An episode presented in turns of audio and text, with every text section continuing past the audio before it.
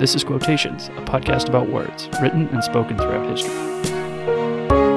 If you can fill the unforgiving minute with 60 seconds worth of distance run, We shall fight in the hills. We shall never surrender. No matter where you're from, your dreams are valid. The Pale Blue Dot, the only home we've ever known. Hello and welcome to Quotations. I'm Matthew Monroe. Here's today's quote. Quote, one key characteristic of a great military leader is an ability to draw from the tremendous depths of fortitude within his own well. And in doing so, he is fortifying his own men by permitting them to draw from his well. Many writers have recorded this process as being at work in the combat situations they observed. Lord Moran noted that, quote, a few men had the stuff of leadership in them. They were like rafts to which all the rest of humanity clung for support and hope. End quote.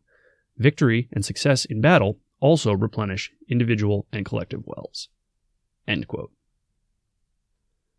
Now that quote is from Dave Grossman. Dave Grossman was born August 23rd, 1956. He is an author, retired Army Lieutenant Colonel, and the founder of the Killology Research Group.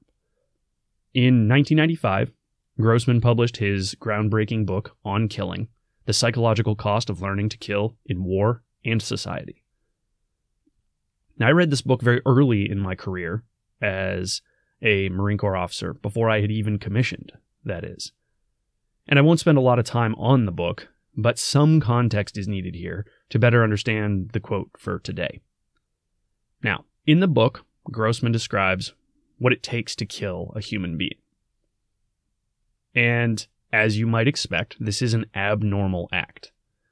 There may be those among us that pretend to be macho and brave and violent, but this is not a normal act for people to participate in. We resist it, rightfully so, for many reasons that Grossman describes.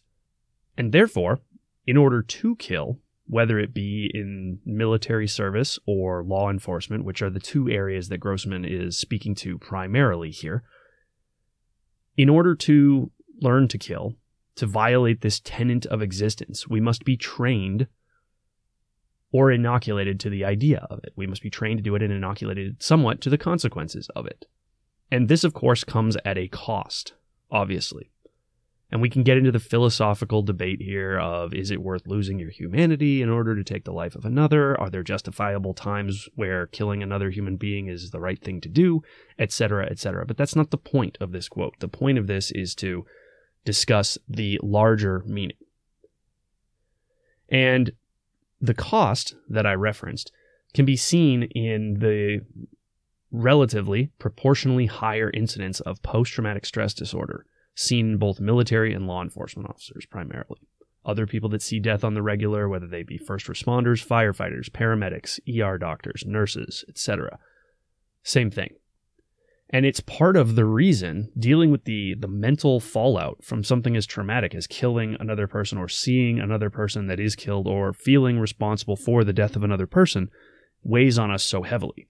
In fact, if you look at um, capital punishment as an example, it's part of the reason why when you had a firing squad, it wasn't a single person who was responsible for doing the killing. In even a justifiable sense, a socially justifiable and state supported, state sanctioned execution, like by firing squad, it still didn't come down to one person because even at the times where those were more common than they are today, it was recognized that the fallout from that to put that disproportionately on one person's shoulders was too much. So you had a group of executioners. Any one single bullet can be sufficient to kill a person, but by diffusing it amongst a group, everybody bears slightly less of the emotional burden for it. And then to take it a step further, in a lot of firing squads, say there are five executioners in a firing squad, uh, one of those five would often be given a blank round or a round that didn't actually fire a projectile at the condemned. And this was not known. It was told to the individual shooters, but not identified which shooter had the, or which executioner had the blank round. The idea being that it gave people the mental outlet of, well, maybe I didn't do the actual killing. Maybe I had the blank round and therefore didn't do the damage. And the reason for this, again, is to diffuse the effect of having taken another person's life. You can see this also in some lethal injections. The more modern execution method that, that most states employ at this point is lethal injection. Um, in some states, that is done via not one person injecting whatever uh, chemical compound it is that that brings an end to another person's life, but multiple people pushing down on plungers that all theoretically are delivering uh, the the the chemicals that that end that person's life. Now, of course, not all are. Only one is, but it gives again the ability to diffuse the responsibility because we recognize as a society that killing another person is not a natural act. It requires a cost to be borne by the person taking that life. And that's a lot of what Grossman talks about throughout this whole book is why we resist it, how to overcome it. And of course you can see how somebody who was training to be a military leader would need to know this, at least be exposed to it. I don't know that necessarily you want to become, you know, immune to it, but you want to at least be familiar with it because again, as this quote talks about, this is about the leadership aspect of this, the person ordering the people to do the killing. The people who are there to pick up the pieces after the traumatic events occur. That's who this is geared towards. So, how do we do that? Well, one of the ways that we can be trained to endure this most psychologically taxing duty is by deepening for ourselves what some refer to as a well of fortitude. And that's what Grossman is referencing here when he talks about a well and accessing the depths of that well. Now, this well is, of course, figurative in representation, and it's a representation of something that we've talked about before, but is extremely hard to quantify, and that's resilience. If you go back and listen to the episode uh, for Eric Greitens, um, we talked about his book Resilience, and we talked about what the definition of resilience is, and I compared it to material properties, right? The ability for something to be ductile, the the ability for something to deform and reform to its original state after the stress is removed. And so, as I said, remember, our, resilience is our ability to endure stress. It's whether it's acute, such as a momentary act of violence or the trauma of a car accident or the trauma of witnessing a person be injured horrifically or killed, or something that is sustained, whether it's abuse, whether it is psychological trauma from the from a, a family member or a relationship or something of the sort. The ability for us to absorb that energy um, and I'm talking about physical energy here, not not the the kind of spiritual energy, but our ability to absorb that energy, deform as people, and then bounce back to our quote original shape. We can develop that. We can develop that resilience in many ways. But before I talk about that, understand that that resiliency, that well of fortitude, built on resiliency, is what Grossman is talking about here. So let me read the quote one more time for you and then we'll go into a, a few of the details about the importance of resiliency, how do we dig that well, etc. So here's the quote one more time. Quote, one key characteristic of a great military leader is an ability to draw from the tremendous depths of fortitude within his own well. And in doing so, he is fortifying his own men by permitting them to draw from his well. Many writers have recorded this process as being at work in the combat situations they observed. Lord Moran noted that, quote, a few men had the stuff of leadership in them. They were like rafts to which all the rest of humanity clung for support and hope. Victory and success in battle also replenish individual and collective wells. Now, it's important to note that while Grossman is referring to military leaders and combat stress here, and I am a Marine officer, not all of you listeners are militarily associated. But this quote is not the exclusive val- is not of exclusive value or applicability only to military leaders or only to combat, right? Life is hard. We've talked about that before as well. We all lead others in our own way, whether that's family or work or our community, and we all have our own stresses. Again, probably induced by those same groups, family, work, or our community. Therefore, even if we are not all military leaders and we're not all ever going to experience combat, we all need our own wells. You could make an argument that a military leader in a combat situation needs a deeper well than a person, uh, your, your standard issue person on the street. But that doesn't mean that that person on the street doesn't need a well at all. We all need to have that well of fortitude. We all need to be resilient. And we all need to have that well, not just for ourselves, but for others as well. The star of one of the previous episodes that I did, BP McCoy, talks about this in The Passion of Command. He also recognizes that a well of fortitude is an important thing for a combat leader to have. John Keegan, famed historian and author, references a form of this in his book, The Mask of Command. And those are all military personnel, but author Lucy Hone addresses it in her TED Talk, where she talks about the, se- the three secrets of resilient people.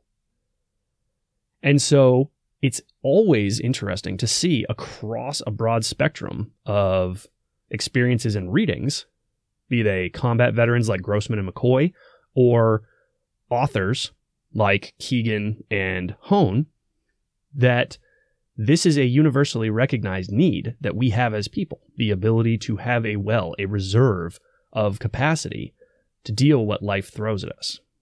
And a well really is a perfect analog for what we're talking about here. We all learned in middle school, high school, wherever you learned it, how to calculate the volume of a cylinder. We all know that a well is a hole in the ground. It has a bottom, it has a certain diameter, and it goes down a certain depth, right? And so, therefore, that's how we calculate how much water a well can hold. We know that it is the area of the well bore itself multiplied by the depth of the well, or how large the hole is multiplied by the depth of the well. So, if you want to increase the capacity of that well, there are a couple ways to do that. It's some combination of either making the well itself larger or deeper. Either one of those two things, or those two things in combination, will add increased volume or capacity, or in this case, when I refer to people, more resilience to that well. So, how do we do that? Well, there are many ways to do that, but they all boil down more or less to accepting or creating the circumstances by which we can receive and deal with small dose difficulties. Those small dose difficulties are deliberately chosen to test us. Again, to deform us slightly from ourselves, to put a stress on us, and then force us to recover. Now, much like a, an immunization or a vaccination, being exposed to a small amount of a certain virus or bug or what have you can strengthen your body's immune system. You don't get the full blown illness, you get a tiny little part of it. Your body learns to recognize it and it develops the capability to deal with that in the future. It is why, as I've talked about before, when I w- first went out on a ship as part of my education process, one of the professors said to us before we left, The best thing that can happen to you is to get into the worst storm of your life as soon as possible after you leave the dock. Because once you've been through that, everything else that's less than that is easy. And that has proven true time and time again. It's where we get the old ad- adage, he is best who is trained in the hardest school. Well, and and the more you sweat in training, the less you bleed in war. Those types of comments are all speaking to the phenomenon that is our ability to deal with things when we have been trained to do so. It's why visualization is a tool that many athletes use to achieve greater success. If they've seen themselves hitting that perfect shot down the line on a tennis court or hitting that three point jump shot at the buzzer to win the game in basketball or what have you. If they've visualized that before, then when the moment comes, they've already been there. They've been there in their mind, they've been there in training, they're ready for that situation. So, in much the same way, we can train ourselves to be more resilient by putting ourselves in situations where our resiliency is tested in a controlled environment. Well, how do we do that? For this, I go back to Colonel McCoy again, because he gave a number of great examples. He said when he was developing himself in preparation to deploy to combat and to lead Marines in combat, he talked about marathon running and sleep deprivation, mild sleep deprivation, you know, deliberately staying up later or going to bed um, a little too late, getting up a little bit too early, or in training, forcing yourself to work in, at night when normally you would be sleeping and be tired on purpose. You develop little bits of resiliency there. And by deforming himself in those controlled environments, he grew his reserves, knowing that in combat or taken out of the military experience, when stress came, he would have a well from which to draw. And more importantly, the people around him who he was the leader of would have a well from which to draw as well. So here's the magic Those reserves are not just yours once you dig your well. Once you get in there and dig the bottom of your well out, they're not just yours. They're there for those that you lead in whatever walk of life that is. If you are a resilient mother or father, when your children struggle, they will be able to reach for your well. They will be able to draw from your well. When the world gets to be too hard for them, when their wells prove to be insufficient, if your well is sufficient, they can draw from that. When your coworkers are under the gun and the schedule is crashing down around them, if you have spent the time and developed and dug out the bottom of your well and you have deep reserves, your coworkers will be able to go to you in those times because they know you've got something more. When they have nothing left, you have something more. And each of those deliberately induced stressors is a scoop out of the bottom of your well. It's the equivalent of jumping in that hole, standing at the bottom, and digging out the bottom. It's not easy work, it's hard. And this systematic deepening, which over time yields more depth and therefore more volume and therefore more reserve capacity or resiliency in you, is what will show dividends when the stress is really on. Combat stress or otherwise. And here's the fact the, the very fact is that a well, your well, will not deepen itself. Wells do not dig themselves out. You must dig it. Only you can do it. And as usual, listener, I'm speaking not just to you, but to myself as well. We are the only ones that can deepen our own wells. Now, we can choose to have our wells deepened for us when we're put in a traumatic situation. We can cross our fingers and hope we come out the other side and that our well will be deepened as a result. Or, as JFK once said, the time to fix a leaky roof is when the sun is shining. While the sun is shining, should we not get out there and dig our own well systematically so that when the stress arrives, we are already ready? There is no finger crossing because we know that we are capable. So, as we close today, I think you know where I'm going to go with this. Our challenge is how do we dig our well? What are we doing to dig our well? Again, small bites, small scoops.